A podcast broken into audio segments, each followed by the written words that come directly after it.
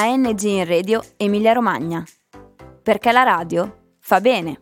Powered by Radio Sonora.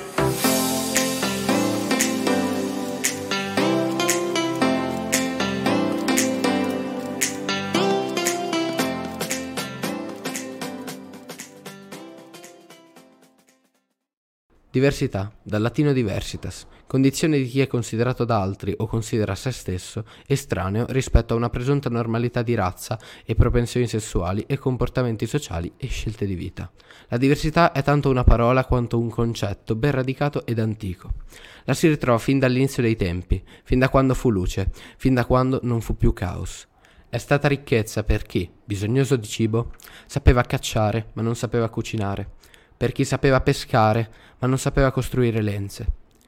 È stato motivo di guerra per chi, dall'altro dei propri colli, era spaventato da uomini barbuti e balbettanti, per chi, nel suo abito talare, voleva un tempio dorato.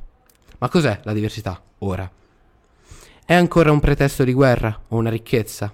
Bisogna, per poter dare una risposta, prima stabilire se è un concetto oggettivo o soggettivo. La diversità è l'esatto contrario della normalità. Il problema con la normalità è che è al contempo un concetto oggettivo e soggettivo. È oggettivo in quanto si determina in base numerica. Difatti, il normale è ciò che è statisticamente più presente. È soggettivo in quanto si basa sulla visione dell'uno. Ancora con sta radio? Sapete una cosa? Volete sapere perché state ascoltando questo? Che potete fare? Guardatevi attorno, fuori dalla finestra. Vedete uguaglianza? No, vero? Perché non ce n'è. La gente muore in mare, altra viene uccisa. E parliamo ancora di uguaglianza?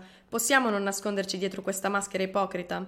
Un magnate fa causa per truffa, dopo tre giorni al processo e dopo quattro al risarcimento. Una donna denuncia quattro volte suo marito per violenza e dopo mesi è ancora a casa a farsi picchiare.